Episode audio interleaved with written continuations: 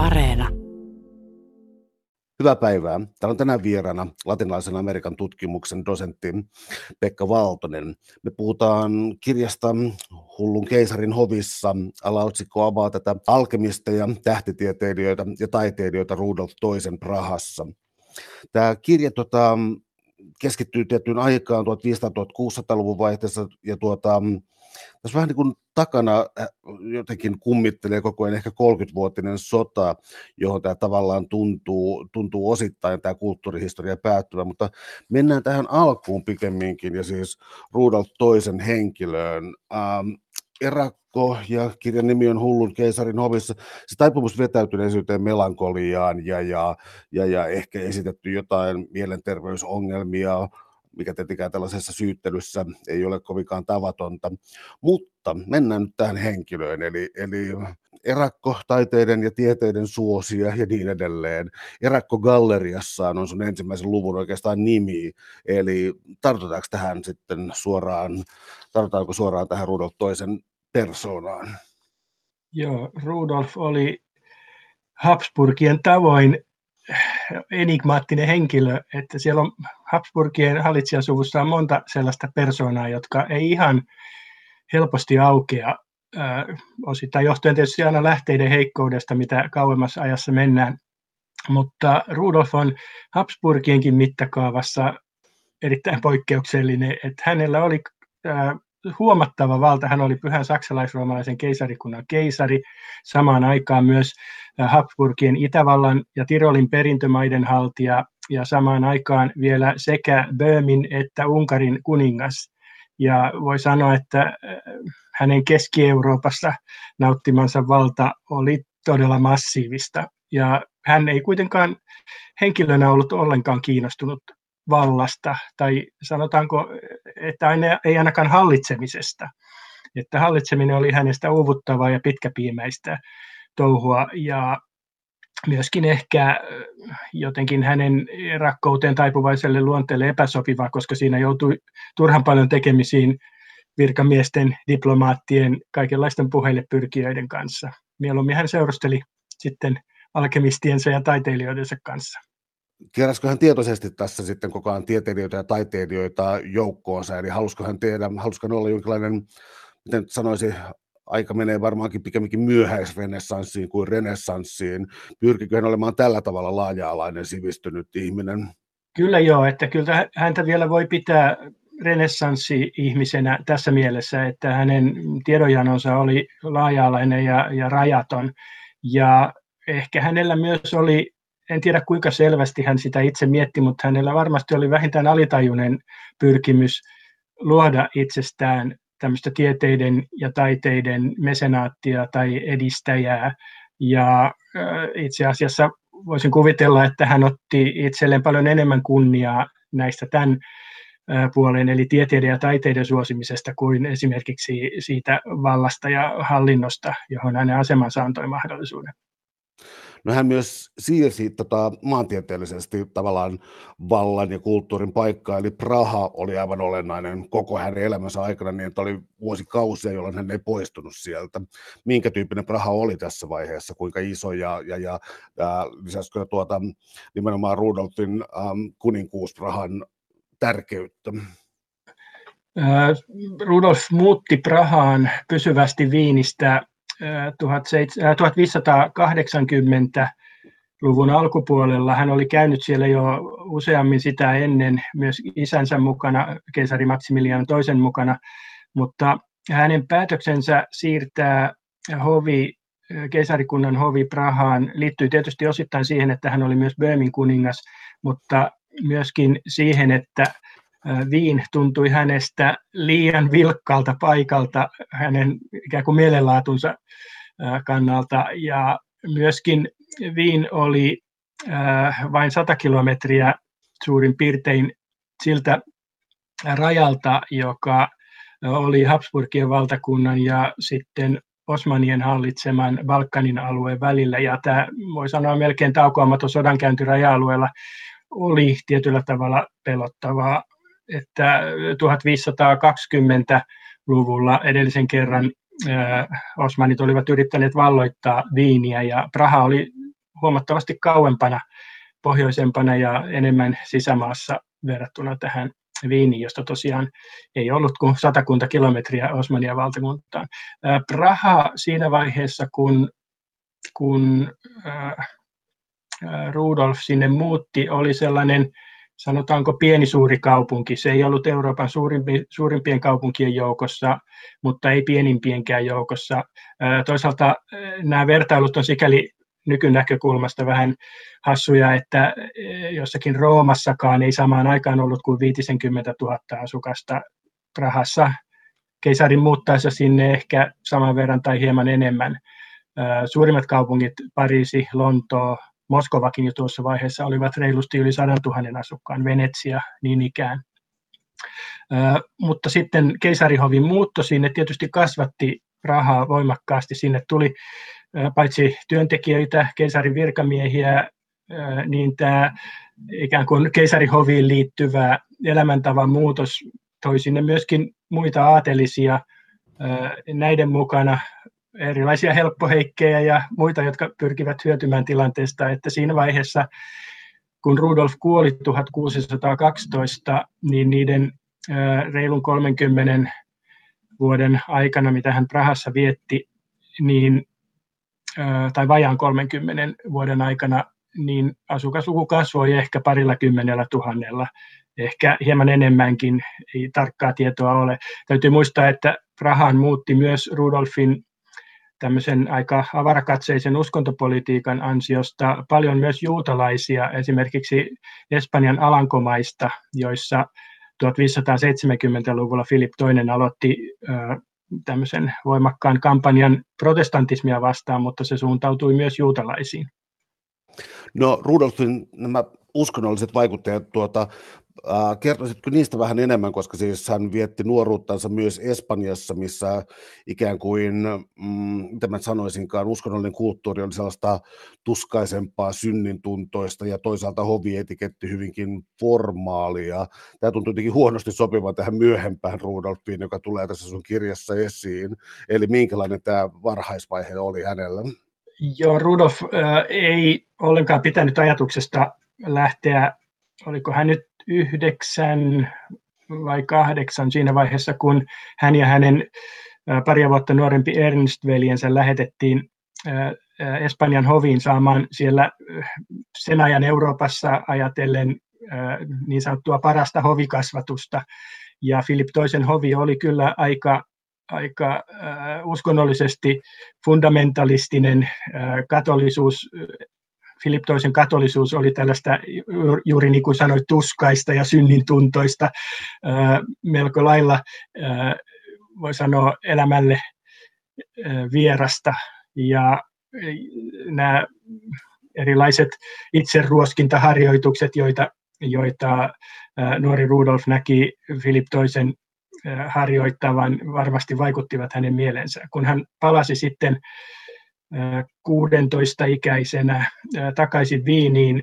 Hänen sanottiin olevan hyvin varautunut ja jäykkä nuori mies, että sillä tavalla vaikutti, mutta tämä kyllä sitten karisi, tämä, tämä tietynlainen, no ei ehkä se varauksellisuus ei karisut, mutta ainakin tämmöinen katolisen tiukkuuden vaikutus karisi kyllä aika nopeasti. No minkälainen vielä tuota, Rudolf oli suvunsa edustajana, siis Habsburgeja, mutta tuota, oli myös jonkinlaista valka, valtataistelua tuohon aikaan maantieteellistä, siis uskonnollista ja monenlaista tällaista. Oliko Rudolf, ähm, mitä mä sanoisin, Habsburgien huonetta ja sukua kovinkin paljon, vai erottuko hän tässä muista perillisistä ja muista? Sitä paitsi vielä laajentaa vähän kysymystä, niin erilaiset hieman sisäsiittoiset avioliitot olivat ajan tapaa, tai ainakin suvun tapaa. Joo, Rudolf ää, ei oikeastaan siinä Habsburgien niin kuin valtamittakaavassa kauheasti eroa muista Habsburgeista. He kaikki olivat hyvin tarkkoja siitä, että suvun kunnia on ykkösasia. Ja esimerkiksi ää, avioliitot, varsinkin naispuolisten Habsburgien avioliitot, olivat ihan suoraan, voi sanoa, poliittisia sopimuksia. Siinä ei ei Habsburg-naisella ollut paljon sananvaltaa, kenelle hänet naitettiin.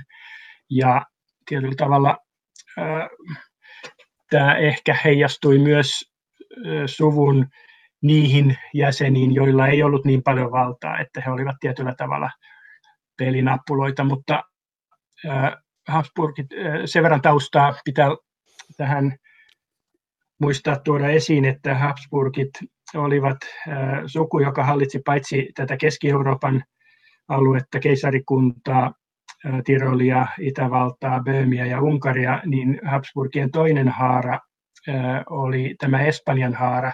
Nämä kaksi haaraa oli, olivat erottuneet toisistaan 1556, kun keisari ja Espanjan kuningas Karli V oli jakanut valtakuntansa niin, että hänen poikansa Filip II sai Espanjan siirtomaineen, myöskin Espanjan alankomaat, ja sitten puolestaan Karle V veli Ferdinand, joka oli siis Rudolfin isoisä, sai nämä Keski-Euroopan alueet. Ja tietyllä tavalla ää, tässä oli jonkin verran kilpailua näiden kahden sukuhaaran välillä, mutta se Rudolfia enemmän koskettanut kilpailu tuli hänen veljiensä taholta. Hänellä oli useita veljiä, joista, joista sitten Matias veli hänet lopulta syrjäyttikin. No. Vielä näistä avioliitoista sen verran, että Rudolf oli ehkä siinä mielessä poikkeuksellinen ruhtinas ottaen huomioon hänen asemansa, että hän ei koskaan mennyt naimisiin. Yleensä ruhtinaat pyrittiin naittamaan jo mahdollisimman nuorena, jotta perillisen saanti varmistuisi, koska siihen aikaan jälkeläistä iso osa kuoli, niin mitä aikaisemmin aloitti, sitä varmemmin joku perillinen jäi jälkeen. Mutta Rudolf ei koskaan mennyt naimisiin. Hänellä oli lapsia pitkäaikaisen rakastajattarensa kanssa, mutta koska nämä olivat illegitiimejä, niin heistä ei ollut vallanperijöiksi. Ja tämäkin oli yksi syy, mikä vaikutti siihen, että Rudolfia yritettiin loppuaikoina kiivaasti kammeta paikaltaan, koska hänellä ei ollut suoraa perillistä valtaistuimelleen. Ja niin kuin kirjassa tuli toisessa yhteydessä esiin, niin ilmeisesti tällainen epäsäätyinen avioliitto, niin ää, aviottomat lapset, niin ei, esimerkiksi aatelisuus ei ollut perinnöllistä heidän kohdallaan, vaan se katkesi siihen jos se vähän vaihteli maasta toiseen, että miten suhtauduttiin, että joissa, joissakin tapauksissa ää, tällainen henkilö ää, avio, tai ei-aatelisesta ää, avioliiton ulkopuolista suhteesta syntynyt henkilö pääsi hyvinkin korkeaan asemaan. Esimerkiksi ää, Karle V avioton lapsi Don Juan, joka, josta tuli sitten Espanjan laivaston komentaja ja Lepanton meritaistelun suuri voittaja, hänellä oli hyvinkin korkea asema. Ja samaten Karle Viidennen aviottomasta tyttärestä tuli Parman herttuatar jossain vaiheessa, mutta tavallista oli, että avioliiton ulkopuolella epäsäätyisistä avioliitosta syntyneet eivät päässeet siihen samaan aatelisten tai ainakaan kuningashuoneen perinnöllisten jälkeläisten asemaan. Täällä on tänään siis vieraana tutkija, tietokirjailija, dosentti Pekka Valtonen. Me puhutaan Rudolf toisen hovista Prahassa ja, ja siellä olleista alkemista tähtitieteilijöistä ja taiteilijoista. Um, jos vielä puhuttuisi ihan pikkasen tähän Rudolfin persoonaan, äh, olet nimennyt tämän yksinäisen hallitsijan taakaksi, ja jos nyt käyttää anakronisia termiä, niin voisiko sanoa, että hän oli jonkin sortin melankolikko? Kyllä joo, itse asiassa melankolikko ei ole anakronistinen termi, vaan, vaan nimenomaan aikakauden termi, että silloin mm-hmm. ä, melankolia oli se yleiskäsitys tai yleistermi, jolla kuvattiin ä, mielenterveyden, riiva, mielenterveyden ongelmien riivaamia ihmisiä, että ei, se, se ei aina tarkoittanut suinkaan pelkästään masennusta, mitä se Rudolfin tapauksessa myös tarkoitti, vaan ylimalkaan melankolia oli sairaus sen ajan katsannossa. Minkälaisia henkilöitä sitten alkoi tieteilijöitä, tähtitieteilijöitä, taiteilijoita kerääntyä Prahaan? Mä lähinnä tarkennan kysymystä sillä, että oliko Prahassa jo elinvoimainen tällainen tieteen, taiteen, ää, ja kuten mainitsit, uskonnollisen tietyn suvaitsevaisuuden ikään kuin satama. Tarkoitan sitä, että oliko siellä ennestään sellaista pohjaa, jolle Rudolf II olisi pystynyt sitä jatkamaan. Kyllä Prahassa oli tietty sivistyksellinen pohja. Praha oli ollut 1400-luvulla ää, silloisen keisari Karli neljännen, joka myös oli Böömin kuningas, hänen aikanaan Praha oli edellisen kerran ollut koko keisarikunnan pääkaupunki ja tietty perinne oli siltä ajalta esimerkiksi oli Karoliinum, Karlen yliopisto, ja sitten 1550-luvun jälkeen jesuitat perustivat myöskin jesuitta-yliopiston. Siellä oli kaksi yliopistoa, mikä sen kokoiselle kaupungille oli ihan kohtuullinen saavutus. Siellä oli lukuisia kirjapainoja. Praha oli kirjapainokeskus, voi sanoa itäisen Keski-Euroopan merkittävin kirjapainokeskus. Ja kirjapainot tuohon aikaan vetivät oppineita, koska kirjan painajat olivat ne, jotka ottivat oppineiden teoksia painaakseen ja myy, myydäkseen. Ja tietyllä tavalla oppineet usein, kun he matkailivat Euroopassa, suuntasivat kirjapainokaupunkien mukaan. Juuri kirjapainon takia esimerkiksi Erasmus Rotterdamilainen vietti vuosikausia Baselissa, joka oli taas vähän lännempänä toinen kirjapainotaiteen keskus.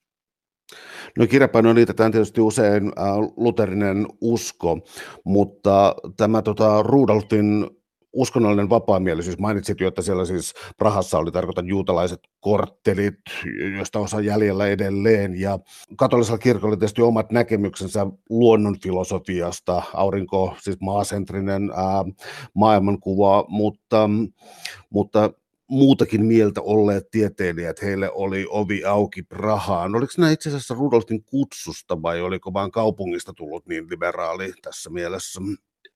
Osa tiedemiehistä tuli Rudolfin kutsumana. Hän esimerkiksi kutsui hovimatemaatikoksiin ensin Reimarius Ursuksen, joka sitten joutui kiistaan Tycho Brahen kanssa, joka, jonka puolestaan Rudolf kutsui myöskin Ursuksen seuraajaksi hovimatemaatikokseen. Ja sitten osaltaan taas nämä vetivät perässään muita. Tycho Brahe veti perässään Johannes Keplerin, jonka sitten Brahen äkillisen kuoleman jälkeen Rudolf korotti jälleen hovimatemaatikokseen. Hovimatemaatikko oli titteli, joka käsitti ennen kaikkea tähtitiedettä. Että se titteli oli hovimatemaatikko, koska tähtiin, tähtien ratojen laskemiseen liittyi paljon matematiikkaa ja myöskin hovimatemaatikkojen tehtäviin kuului horoskooppien laatiminen ja, ja ennustusten laatiminen, mikä tuohon aikaan oli ihan, ihan pätevää toimintaa.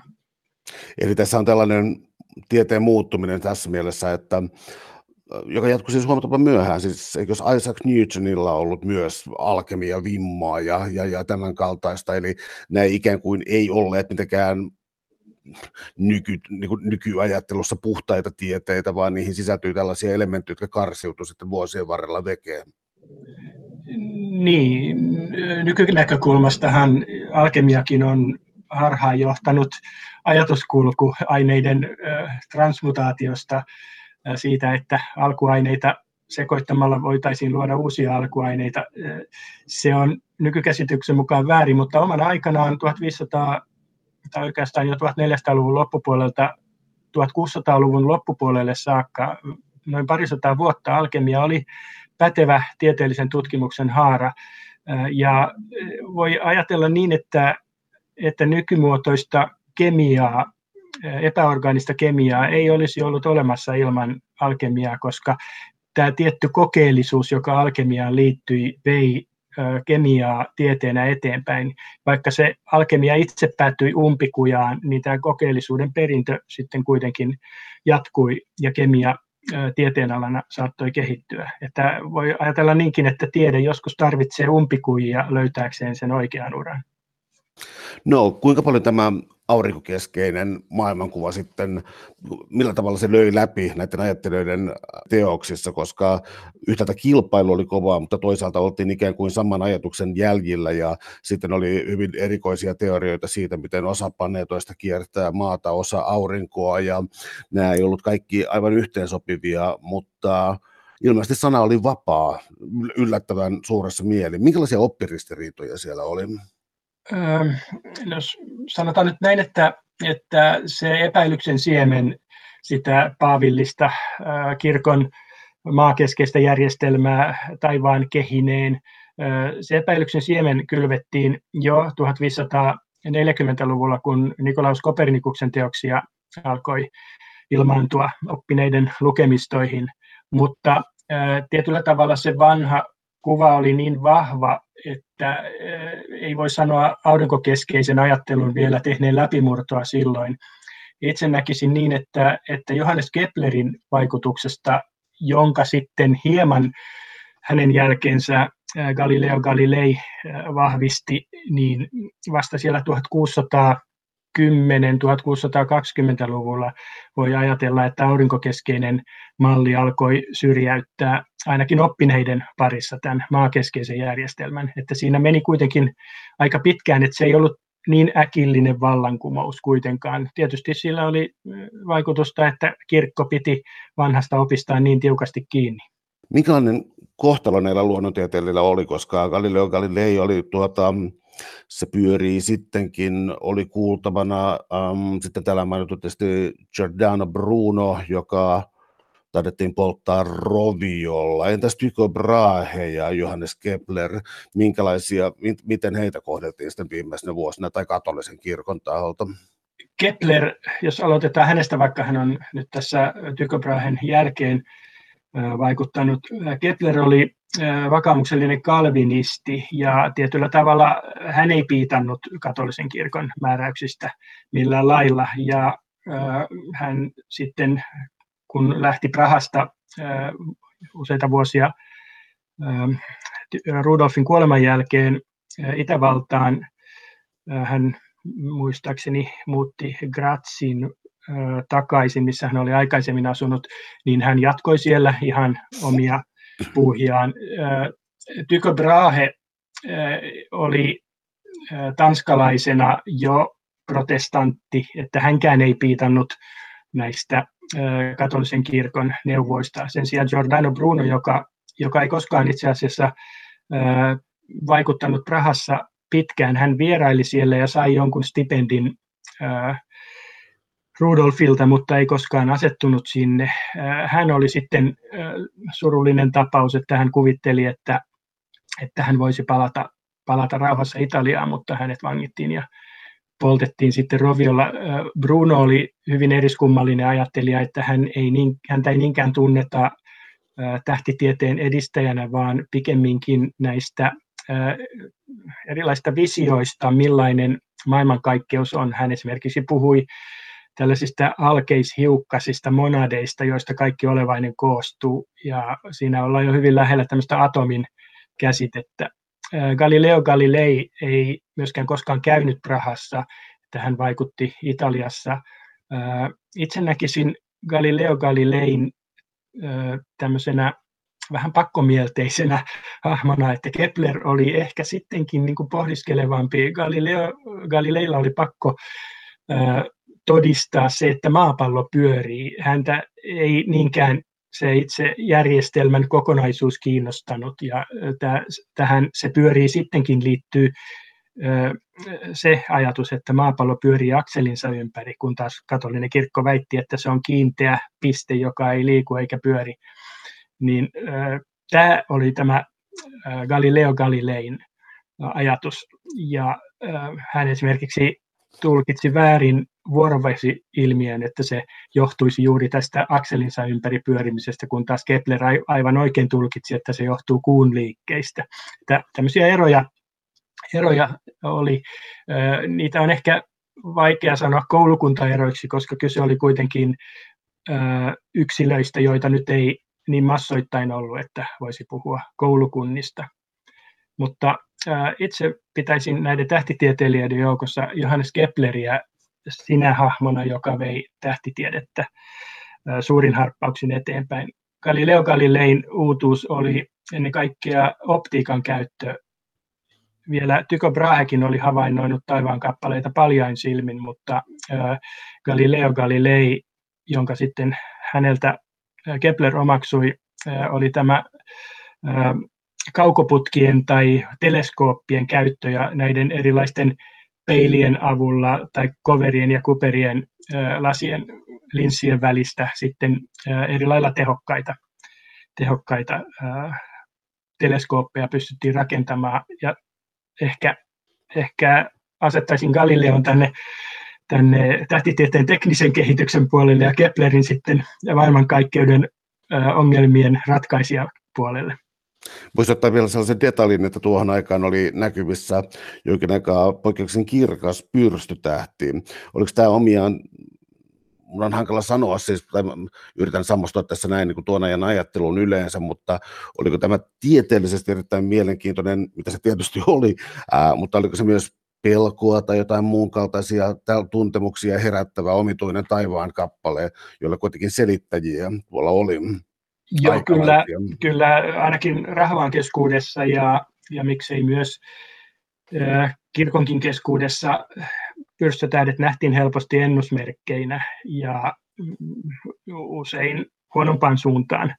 Ja osittain Rudolfkin tuntui välillä uskovan näihin taivaan ennusmerkkeihin, mutta tähtitieteilijät nyt katsoivat niitä toisesta näkökulmasta. Ja ennen kaikkea ää, Tycho Brahen oivallus oli se ää, erästä ää, niitä näinä vuosikymmeninä muutamakin tällainen kirkas kirkas äh, pyssytähti äh, sattui esiintymään, niin Tycho Brahen oivallus oli se, että ne osoittivat, koska ne tapahtuivat niin sanotun kuun ylisen kehän ulkopuolella, eli kauempana kuin kuu, äh, että ne olisivat tai ne osoittivat liikkeellään sen, että nämä taivaan kehät, joita siihen asti oli kirkkokin opettanut, eivät olleet rikkumattomia ja liikkumattomia ja tähdet ikään kuin liimattuna sinne taivaan kanteen, vaan siellä oli muutos mahdollinen myöskin taivaan kappaleissa. Täällä on tänään siis vieraana tutkija, tietokirjailija, dosentti Pekka Valtonen. Me puhutaan alkemisteista, tähtitieteilijöistä ja taiteilijoista Rudolf toisen Prahassa. Ähm, tässä alaotsikossa ei ole tätä termiä, mutta humanisti sanan erilaisessa merkityksessä. Prahassa oli humanisteja. Mikä tämä ihmisryhmä oli tai mikä tämä tiederyhmä oli, koska se käsitetään vähän eri tavalla kuin nykyään? Joo, humanismi, sen voi sanoa ollen sellainen oppineisuuden suuntaus, joka 1400-luvun loppupuolelta asti levisi Euroopassa ennen kaikkea sellainen oppineisuuden suuntaus, joka suuntautui antiikin lähteisiin, katsoi niitä kriittisesti, ei ottanut yksi yhteen annettuina kirkon oppeja ja myöskin sitten siinä silloin, kun katsoivat teologiaa, irtautuivat tästä keskiajan aristoteellisesta ja skolastisesta perinteestä ja, ja katsoivat ikään kuin myöskin teologiaa tieteenä siinä mielessä, että siitä voitiin tehdä päätelmiä ja, ja sitä voitiin tutkia. Ja humanismia ei voi siis niputtaa miksikään ismiksi, vaikka siinä sanassa se onkin, vaan siinä oli mukana eri tieteenalojen harjoittajia. Voi sanoa, että pikemminkin sen ajan humanismi oli tämmöinen oppineiden yhteisö. Lääkärit olivat usein samalla matemaatikkoja, matemaatikot usein samalla teologeja, se oli tämmöinen toisinsa nivoutunut oppineiden yhteisö. Entä sitten maalaustaide, koska erityisesti tässä kirjan loppupuolella nousee esiin no siis huomattava Rudolfin kokoelma, joka sitten myöhemmin on melkein sananmukaisesti pirstaleena maailmalla, mutta jota, jonka arvo selkeästi oli jo ymmärretty ja vaikka Ruotsin kuningatar Kristiina oli tässä ää, loppuvaiheessa mukana haluamassa saada sota-aarteena tällaista. Minkälainen tämä sitten oli tämä niin sanotun hullun keisarin taidekokoelma? Oliko se maailman kuulu tai oliko se valikoitunut ikään kuin keräjänsä mukaisesti? No kyllä Rudolfin taidekokoelma varmasti Euroopan kuulu oli, että en ihan uskalla koko maailmaa, että tunnettiinko se nyt Persiassa tai Kiinassa, en osaa siihen sanoa, mutta se oli kyllä Euroopan kuulu ja Rudolf oli taiteiden suosiana ehdottomasti ykkönen. Kaikki ruhtinaat harjoittivat 1500-luvun loppupuolelta alkaen taidetta sekä palkkaamalla hovitaiteilijoita että ostamalla markkinoilta taideteoksia. Silloin oikeastaan tämmöiset taideteosten markkinat kunnolla syntyivätkin. Mutta Rudolf oli tässä primus inter pares, hän oli, hän oli ykkönen vertaistensa joukossa taiteen tukijana ja taiteen keräjänä. Ja Rudolfilla oli yhteenlaskien noin 25 sellaista hovitaiteilijaa, joista tiedetään. Sitten hänellä oli myöskin äh, taiteilijoita, jotka eivät olleet hovitaiteilijoita, mutta joiden töitä hän osti tai joita hän palkkasi tekemään yksittäisiä teoksia tai sarjan teoksia jostakin aiheesta, mutta pelkästään hovitaiteilijoita oli hänellä tosiaan 25 ja se osoittaa, että minkälaisesta ikään kuin mesenaatista on kyse. Sitten tämän itse taiteilijoiden tukemisen myötä, tai siihen liittyy myöskin sitten se taideharrastus, johon, jota voi kutsua keräämiseksi. Ja Rudolf oli myöskin Euroopan taidemarkkinoilla se asiakas numero yksi, että hän käytti rahaa, jota ehkä olisi voinut käyttää hallitsemiseen, mutta hän käytti sitä surutta taideaarteiden ostamiseen. Ja tässä mielessä hän myöskin tässä laaja-alaisuudessaan oli vertaansa vailla, että moni ruhtinas keräsi vain tietynlaista taidetta, toiset uskonnollista, toiset erottista, toiset jollakin muulla perusteella, mutta Rudolf keräsi kaikkea. Hän keräsi voi sanoa kaikkia taiteen lajeja myöskin, ei ainoastaan maalaustaiteesta kaiken tyyppisiä, vaan myöskin kaikkia taiteen lajeja jalokivitöistä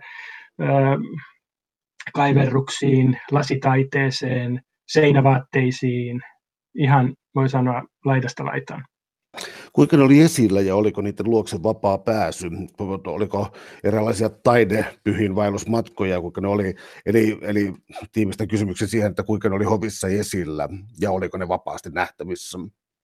Ei, eivät olleet varsinaisesti vapaasti nähtävissä. Rudolf kyllä saattoi esitellä galleriansa korkea-arvoisille vieraille, mutta ei sinne noin vaan päässyt.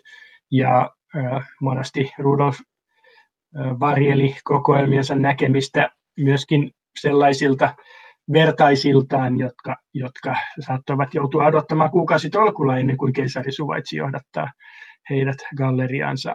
Että siinä mielessä Rudolfin kokoelma ei muodostanut museota muuta kuin, muuta kuin niiltä osin, joissa taideteokset ehkä roikkuivat muualla kuin siellä Rudolfin yksityistilojen galleriassa.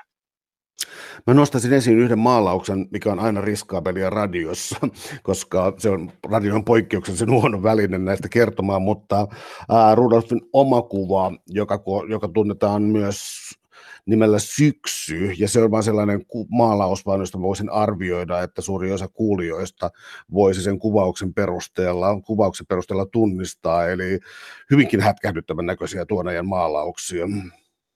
Kyllä joo, itse asiassa tämä Rudolfin kuva, äh, viittaat Giuseppe Archimboldon maalauksiin, äh, se itse asiassa se syksymaalaus ei ole äh, Rudolfin kuva suoraan, se on käsittääkseni se sarja, jo, ne kaikki ovat sitten toistuneet myöhemmin samoissa sarjoissa. Hieman toisenlaisina versioina, on maalattu jo ennen kuin Rudolf oli hallitsijana. Ja tämä nimenomainen muotokuva, joka on tietoisesti Rudolfissa tehty niin sanottu komposiittimuotokuva, tunnetaan nimellä Vertumnus tai voi sanoa myöskin hedelmällisyyden Jumala, mutta ennen kaikkea Vertumnus nimellä. Ja se on kieltämättä erikoinen, että tämä Archimboldon tapa yhdistää mitä tahansa luonnon antimia ja muodostaa niitä ihmisen rintakuvia tai, tai kasvokuvia on kyllä hätkähdyttävä ja tietyllä tavalla voi sanoa vallankumouksellista sen ja maalaustaidetta ajatellen. Entä nimien tasolla sitten, eli siis Hieronymus Bosch on mainittu kirjassa, siis samoin tuota Peter Brygel ja hetkinen nuorempia ja vanhempia, miten tämä menikään nyt näillä. No, Brygelillä oli, oli isä Brygel ja sitten oli vielä kolme maalaripoikaa, että Brygelin perheestä Rudolfin kokoelmiin kuului aika tavallakin maalauksia. Rudolfin yksi suosikeista oli Alfred Dürer, joka oli ollut jo keisari Maximilian ensimmäisen hovimaalarina siellä 1400- ja 1500-luvun taitteessa. Ja Dürerin teoksia Rudolf metsästi kissojen ja koirien kanssa ympäri Eurooppaa ja, ja hänestä voi sanoa, että kehittyi myöskin ihan kunnollinen Dürer-asiantuntija vuosikymmenien mittaan. Mutta siirrytään tuota kuvataiteesta vielä mystikoihin, ettei näitä unohda. Tässä puhuttiin jo vähän alkemiasta ja tämän kaltaisesta, mutta Prahaan päätyy englantilaisia John Dee ja Edward Kelly, ja he olivat aikakauden tunnetuimpia mystikkoja, eli ei ohiteta näitäkään. Ää, minkälaisista ihmistä oli kyse ja mikä tavallaan oli heidän merkityksensä tai asemansa hovissa? John Dee ja Edward Kelly olivat aikakautensa tunnetuimpia alkemisteja. He tulivat Prahaan Puolan kautta, missä he olivat erään aatelismiehen kutsumana jonkin aikaa tekemässä, harjoittamassa alkemiaa. Aivan aluksi Rudolf ei heihin suhtautunut kovinkaan, tai ei ollut niinkään kiinnostunut, mutta vähitellen sitten John Dee ja Kelly pääsivät suosioon, ja, mutta sitten John Dee joutui epäsuosioon. Hän oli ehkä tämmöinen enemmänkin, niin kuin sanoit, mystikko ja uskoi olevansa Jumalan sanansaattaja, kun taas Edward Kelistä on nykykäsitys se, että hän oli ennen kaikkea silmänkääntäjä tietoisesti puijasi ja se myöskin alkemiallaan, mutta myöskin näillä väitteillään, että enkelit ilmestyivät heidän Kelin ja, ja Dean sessioissa puhuen heille enkelten kieltä, jota he osasivat sitten tulkita. He olivat aikakautensa tunnetuimpia, voi sanoa alkemistimystikkoja.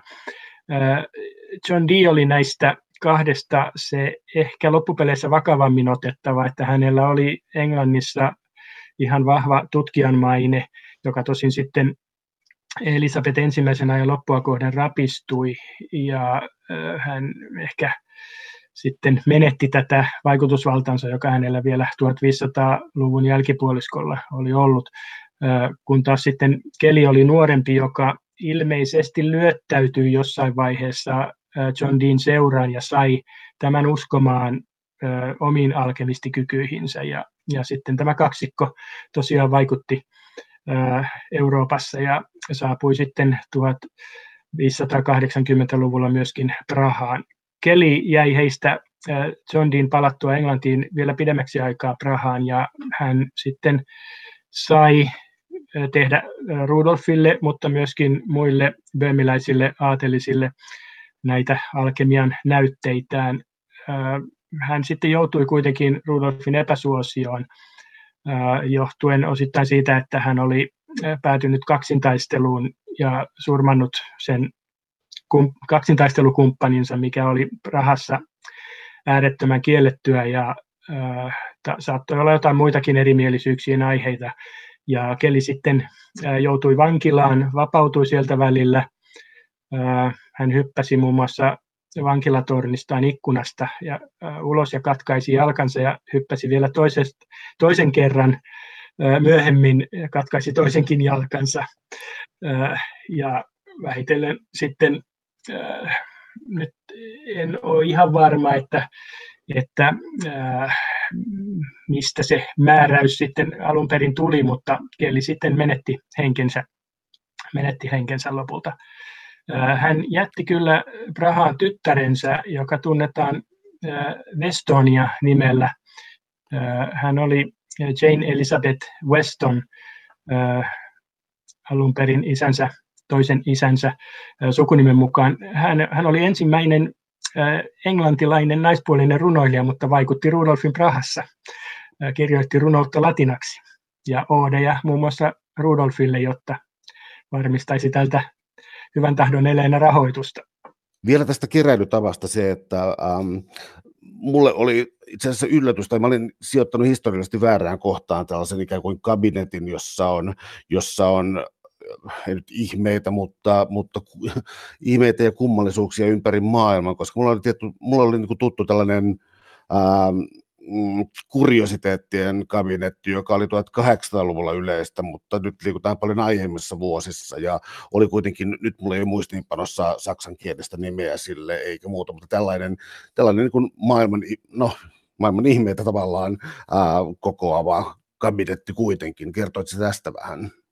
Joo, tämä tämmöinen kunstkammerin tai kuriositeettikabinetin tai joskus myös nimellä Wunderkammer, ihme, ihmekabinetti tai kamari nimellä tunnettu kokoelma. Joskus ne olivat ihan omassa, omissa huoneissaan, että varsinaisesti kammereita, mutta usein ne olivat kaappeja, joissa oli kaikenlaisia hämmästyttävyyksiä, erilaisia luonnon ihmeellisyyksiä, kansatieteellisiä erikoisuuksia eri puolilta maailmaa, joita tuossa vaiheessa 1500-luvulla alkoi Eurooppaakin saapua, kun löytöretkeily oli mahdollistanut tämmöisen, tämmöisetkin outoudet. Niihin kuului myös erilaisia mitaleja, koralleja, voi sanoa mitä tahansa, jota ei voinut lukea varsinaisiksi kuvataiteiksi. Ja nämä kunstkammerit olivat myöskin erittäin, erittäin yleisiä ruhtinashoveissa. Yksi semmoinen huomattava kokoelma aihe näissä kunstkammereissa oli tämmöinen Mirabilia-osasto, joka nimensä mukaisesti oli kaikkea ihmeitä.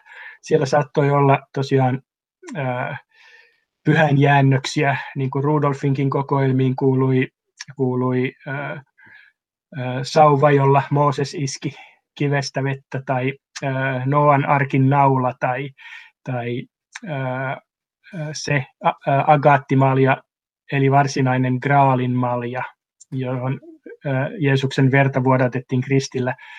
Näitä tällaisia ihmeellisyyksiä oli lukemattomia, ja, ja voi sanoa, että niille oli omat markkinansa. Jossain päin niitä varmasti tehtailtiin, koska ei niitä kaikkien ruhtinashovien kaappeihin olisi muuten riittänyt. Pelkästään Filip toisen kokoelmissa oli, oli tuhansia marttyyrien ruumiinosia, pelkästään kalloja useampi sata, eikä ne kaikki tietenkään varmasti olleet ihan niiden marttyyreiden, miksi ne oli uskottu. Täällä on tänään siis vieraana tutkija, tietokirjailija, dosentti Pekka Valtonen. Me puhutaan Rudolf toisen hovista ja tiede- ja kulttuurihenkilöistä siinä ympärillä.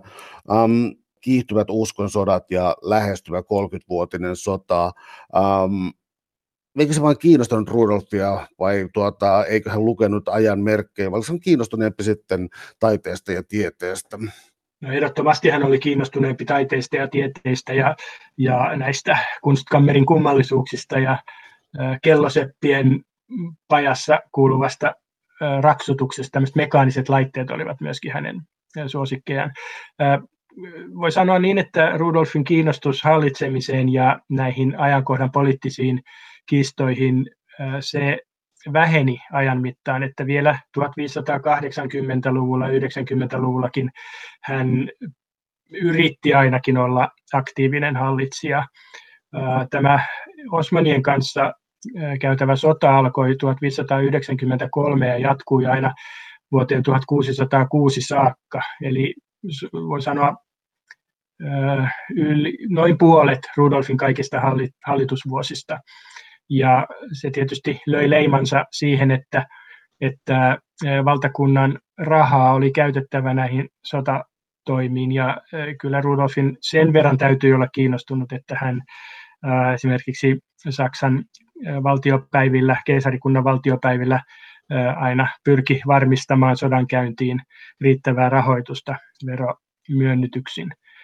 Mutta tosiaan 1600-luvun puolella voi sanoa, että hänen kiinnostuksensa hallitsemiseen lopahti. Ja se sitten tietyllä tavalla tätä keisarikunnan ja myöskin Böömin ja Unkarin kuningaskuntien sisäpoliittista tilannetta voi sanoa sekoitti ja, ja raunioittikin, koska keisaria ei saatu kiinni tekemään päätöksiä ja monet asiat seisoivat, koska virkamiehet eivät saaneet keisarin allekirjoituksia. Lähettiläät eivät päässeet hänen puheilleen.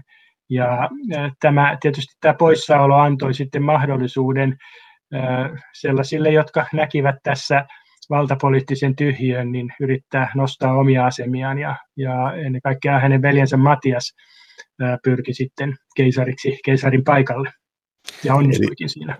Aivan, mä olisin juuri tuota jatkokysymystä tässä, tässä hainkin, eli siis myös kammettiin vallasta pois. Kyllä joo, hän, Rudolf menetti Böömin kuninkuuden Matiakselle sillä tavoin, että Böömin säädyt, Böömissä oli siis muodollisesti vaalikuninkuus, Böömin säädyt valitsivat Matiaksen Rudolfin tilalle, syrjäyttivät siis Rudolfin vallasta 1608. Kolme vuotta myöhemmin sama tapahtui Unkarissa, jossa myös oli periaatteessa vaalikuninkuus, mutta keisarina Rudolf sai olla kuolemansa tammikuuhun 1612 saakka, mutta jo sitä ennen Matias oli varmistanut itselleen tulevan keisarin kruunun, koska hänet oli Saksan valtiopäivillä jo valittu seuraavaksi niin sanotuksi saksalaisten roomalaisten kuninkaaksi. Tämä roomalaisten kuninkaaksi nimittäminen oli muodollinen edellytys sille, että saattoi tulla valituksi keisariksi. Että, että Rudolfin loppuvuodet olivat tämmöistä jatkuvaa vallan luisumista hänen käsistään. Täällä on tänään siis vieraana tutkija, tietokirjailija, dosentti Pekka Valtonen. Me puhutaan Rudolf toisen hovista Prahassa ennen, ennen, äh, ennen 30-vuotista sotaa. Miten Rudolfin loppuajat sitten loppuvuodet? Tarkoitan nyt ihan kuolemaa ja tullaan sitten vähän myöhemmin tuohon perintöön oikeastaan, mutta mitä hänelle kävi? Rudolf tosiaan menetti elämänsä viimeisinä viimeisten kolmen vuoden, neljän vuoden aikana käytännössä koko sen maallisen vallan, mikä hänellä oli ollut velilleen. Itävallan perintömaat hän oli luovuttanut jo aiemmin. Ja sitten nämä kaksi kuninkuutta, Böömin ja Unkarin kuninkuudet, hän menetti kahden vuoden, kolmen vuoden välein veljelleen Matiakselle ja sitten kuoli kuitenkin keisarina, mutta Matias oli jo varmistanut seuraajan paikkansa. Ja näinä loppuvuosina Rudolf ajoittain pinnisteli suorastaan pystyäkseen vielä vaikuttamaan politiikkaan, mutta se oli jo, voi sanoa, myöhäistä tässä vaiheessa. Rudolfin ehkä se tietynlainen epäonni oli se, että koska hän ei ollut uskonnollisesti tiukkapipo, niin hän oli antanut sekä katolisten että protestanttien tietyllä tavalla mit, mitellä valtaa keskenään. Ja tässä suhteessa hänen asemansa sitten oli hankala, että kun hän välillä kumarsi toiselle puolelle, se johti pyllistämiseen toiselle puolelle ja loppupeleissä hänestä eivät tykänneet sen paremmin protestantit kuin katolisetkaan. Että tietyllä tavalla jonkinlainen jämäkkä linja joko protestantismin puolesta tai tai tiukka linja katolisuuden puolesta olisivat ehkä näitä rintamalinjoja ainakin selkeyttäneet. Että Rudolf tietyllä tavalla tässä päättämättömyydellään ja, ja epäselvyydellään näissä uskontopoliittisissa kuvioissa niin aiheutti oman, oman kaatumisensa. Onko liioteltua sanoa, että hän ei ollut kovin kiinnostunut henkilökohtaisesti uskonnosta. Tarkoitan, että ajan äh, kuvataide oli tietysti täynnä uskonnollisia allegorioita ja muita, siis se, se nyt on selvää, mutta että hän ei olisi ollut niinkään ehkä kiinnostunut oman kuolemattoman sielunsa pelastamista, koska hän kieltäytyi esimerkiksi vielä kuolinvuoteellaan tällaisista siunauksista. Eli voisiko sanoa, että häntä ei niin tämä kiinnostanut niin paljon? Häntä ei kiinnostanut ja voi ajatella, että se kaikki tarmo, millä hän oli lukenut esimerkiksi uusplatonistisia teoksia, jotka puolestaan liittyivät tähän mystiikkaan ja, ja alkemian har, harrastukseen. Että hän oli enemmänkin tämmöinen, voi sanoa, pakana tässä mielessä, että hän varmasti uskoi uusplatonismin ykseysoppiin enemmän kuin katolisen kirkon tai protestanttisenkaan kirkkokunnan näihin opinkappaleisiin. Häntä ei tosiaan kiinnostaneet teologiset kiistat sinänsä. Muodollisesti hän pysyi katolisena koko ikänsä, mutta sillä tavalla muodollisena, että hän ei esimerkiksi vuosikausiin enää osallistunut säännöllisesti messuihin, mikä katoliselle on tietysti mm, tietynlainen koska se on yksi sakramentti osallistua messuun, niin hän ei osallistunut messuihinkaan ja tosiaan kieltäytyi viimeisestä voitelusta kuolivuoteellaan. Mä olisin kysynyt vielä sellaisen kysymyksen, että missä vaiheessa oikeastaan niin taiteen ryöstäminen sotasaaliina yleistyi, koska siis vähän kyseenalaista kenties on sellainen historiankirjoitus, jossa esimerkiksi Roomassa vandaalit olisivat sitten ryöstäneet, mutta vain ikään kuin arvometallien takia eikä minkään esteettisen kriteerin ää, mukaan. Mulla on se käsitys, että taiteesta tämmöisenä käsityöläisyydestä erotettuna taidetta taiteen vuoksi kategoriana, että se syntyi 1500-luvulla, jolloin myöskin maalliset aiheet syrjäyttivät uskonnolliset aiheet, että aikaisemmin maalaustaide kuoveistokin pitkälti oli ollut kirkkotaidetta tai sitten uskonnollista maalausta, jota oli tilattu ruhtinashoveihin. Ja sellaisen taiteen sitten kyllä varmasti ryöstelyiden kohteeksi joutui, mutta 1500-luvulla, kun tämmöinen taiteilijuuden käsite nousi esiin, uskon, että silloin alettiin myöskin hahmottaa taideteoksien arvoa tämmöisenä ikään kuin ihan voi sanoa markkina-arvoa.